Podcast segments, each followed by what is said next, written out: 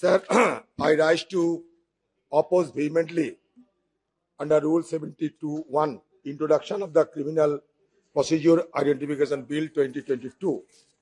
So the reason being, the law can ask those people who have been convicted by the court to give their biometric measurements.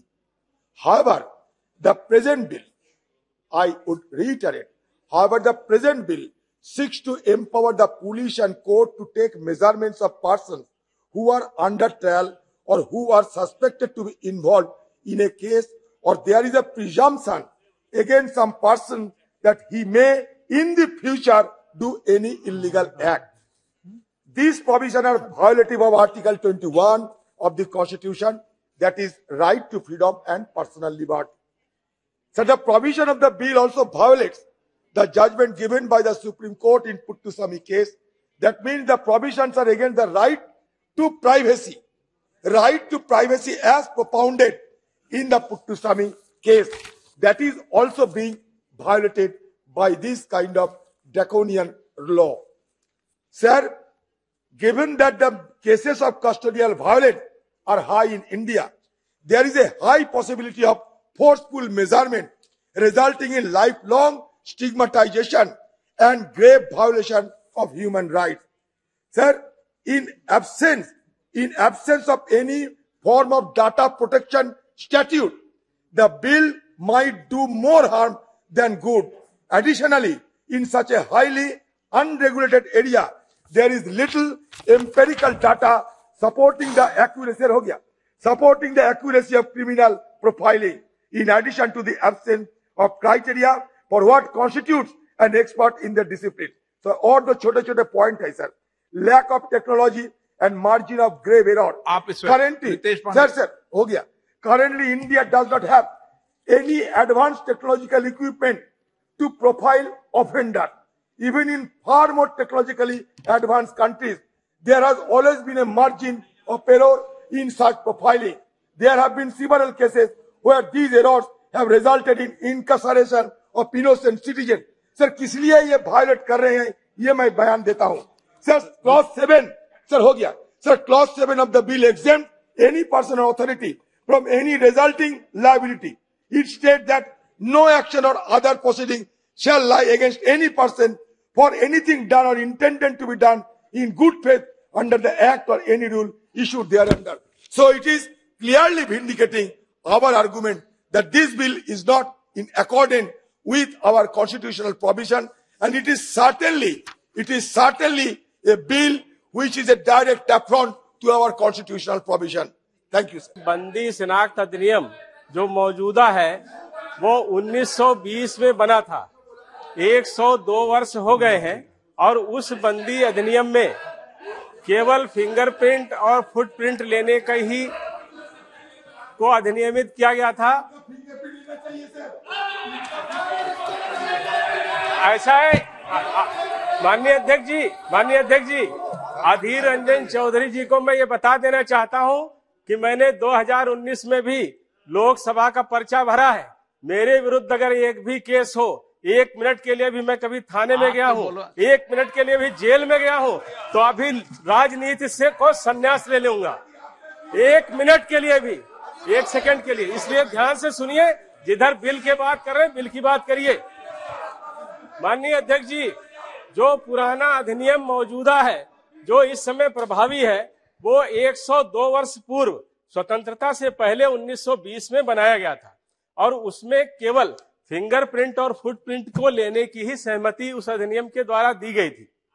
अभी दुनिया में बहुत सारे परिवर्तन आए हैं, टेक्नोलॉजी बढ़ी है, वैज्ञानिक प्रक्रियाएँ बढ़ी हैं और पूरी दुनिया में जो अपराधियों को और अपराध करने का ट्रेंड बढ़ा है उसके अनुसार इसको विस्तारित करने की आवश्यकता थी और इसीलिए दंड प्रक्रिया शनाख्त अधिनियम 2022 हम लेकर के आए हैं, जिसमें न केवल जो प्रक्रिया है मेज़रमेंट की, उसको विस्तार देने का काम किया गया है, उसके साथ साथ उसकी श्रेणियों में भी वृद्धि हो, उसका भी हमने काम किया है।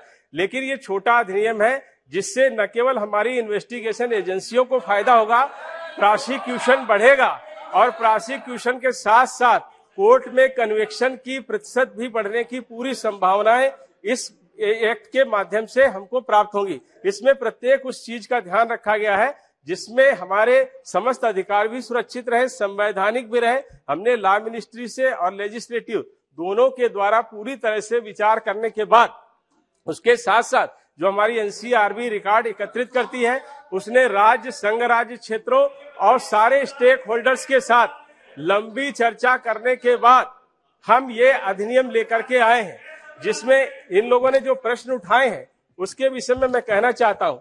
सर्वोच्च न्यायालय द्वारा दी गई राय के अनुसार निजता के मौलिक अधिकार का निर, को निरपेक्ष नहीं माना जा सकता और इसे अनिवार्य जनहित के सामने हम लोगों को स्वीकार करना ही होगा। मौजूदा प्रस्ताव किसी भी दृष्टि से मनमाना नहीं है। बढ़ते हुए अपराध पर नकेल कसने एवं दोष सिद्धि को सुदृढ़ करने इन्वेस्टिगेशन एजेंसियों के हाथों को मज़बूत करने के लिए यह अधिनियम हम लेकर के आए हैं। इससे पहले भी माननीय अध्यक्ष जी 1980 में विधि आयोग ने इस इस अधिनियम में संशोधन करने का प्रस्ताव किया था, परंतु उसको भी बयालीस साल हो गए। उस पर भी कोई कार्रवाई नहीं की गई। हमने ये काम करने का प्रयास किया है, जिसमें अभी जो हमारे प्रेमचंद्रन जी ने सवाल उठाया तिरपन और तिरपन ए का जो डीएनए से संबंधित वो पहले से सीआरपीसी में जारी है और आपको पता होगा आप इतने अच्छे अधिवक्ता है। तो ये सारी जानकारियाँ आपको है। जहाँ बायोलॉजिकल सैंपल की बात है, हमने उसमें स्पष्ट रूप से प्रावधान किया है। अगर आपने अधिनियम पढ़ा होगा तो हमने उसमें ये किया है, जो भी ऐसे व्यक्ति, जिन, जैसे अपराधों में जिनका सैंपल मेज़रमेंट का लिया गया है, जिसमें सात वर्ष से कम की सजा है महिलाओं और बच्चों के अपराधों से संबंधित बातों को छोड़ करके उनको सहमति है कि अगर वो बायोलॉजिकल सैंपल देना चाहे तो दें, नहीं देना चाहे तो नहीं दें। ऐसी व्यवस्था भी हमने उसके साथ में की है। डाटा प्रोटेक्शन के लिए अधीर रंजन चौधरी जी ने कहा है, इसमें दोनों केंद्रीय एजेंसी राज्य एजेंसी दोनों को अपने अपने नियम भी बनाने का अधिकार है और डाटा प्रोटेक्शन करने का भी अधिकार है। हमने एनसीआरबी को केंद्रीय एजेंसी के रूप में अधिकृत किया है, जो पहले से ही फिंगरप्रिंट के काम को जो डिजिटल और हमारे इलेक्ट्रॉनिक डाटा है, उनको सुरक्षित करने का काम कर रही है। हमने पूरी तरह से चर्चा करने के बाद ये तय किया है, ऐसे जो भी व्यक्ति, जो कन्विक्ट नहीं होते हैं, जो किसी कारण न्यायालय से छोड़ दिए जाते हैं, या जिन पर मुकदमा नहीं चलता है, ऐसे किसी भी व्यक्ति का डाटा किसी भी उस स्थिति में जब तक न्यायालय स्पष्ट आदेश न दे, वो नहीं रखा जाएगा। वो नहीं रखा जाएगा। नहीं रखा जाएगा वो। वो नहीं रखा जाएगा। आप उसको अधिनियम को तो पढ़िए।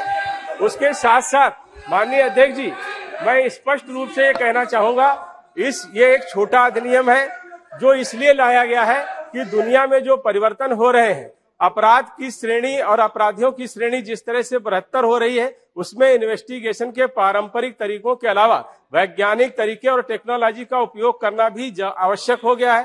पूरी दुनिया के सभी विकसित देशों में ऐसा हो रहा है।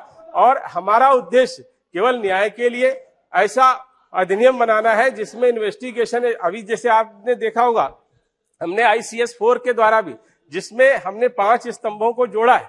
हमने पुलिस, उसमें फोरेंसिक कोर्ट प्रोसिक्यूशन और जेल इन चारों पाँचों स्तंभों को जोड़ा है। और उनको जोड़ करके ये सारी चीज़ें हो रही हैं। ये इलेक्ट्रॉनिक और डिजिटल डाटा हम लोग एकत्रित कर रहे हैं और वो सारे प्रोटेक्ट है। सुप्रीम कोर्ट के आदेशों के अधीन है। सारे सर्वोच्च न्यायालय और हमारी संवैधानिक गतिविधियों का पूरा ध्यान रखा गया है। लॉ मिनिस्ट्री के द्वारा और लेजिस्लेटिव के द्वारा पूरी चर्चा की गई है। प्रत्येक प्रदेश ने और केंद्र शासित राज्य ने इसमें सहमति जताई है और भी स्टेक होल्डर जो इससे संबंधित हैं, ऐसी एजेंसियाँ हैं, उन्होंने भी सहमति जताई है। मैं चाहता हूँ कि एक अच्छा बिल है जो हमारे देश में एक आमूल चूल परिवर्तन अपराधों में लाएगा, जिसमें अपराधियों को पकड़ना भी आसान होगा इन्वेस्टिगेशन आसान होगा, और सही अपराधी पकड़े जाएँगे। इसलिए मेरा आपसे अनुरोध है, ये एक छोटा बिल है, नो, बहुत छोटा बिल है, आप सब लोग इसमें साथ में आइए और इस बिल को पारित करिए। अपनी चर्चाओं को आप जो रखेंगे, उसका जवाब पूरी तरह से हम आपको सदन में देंगे, जो आपकी शंका है, उनका समाधान करेंगे। उन शंकाओं का समाधान करेंगे।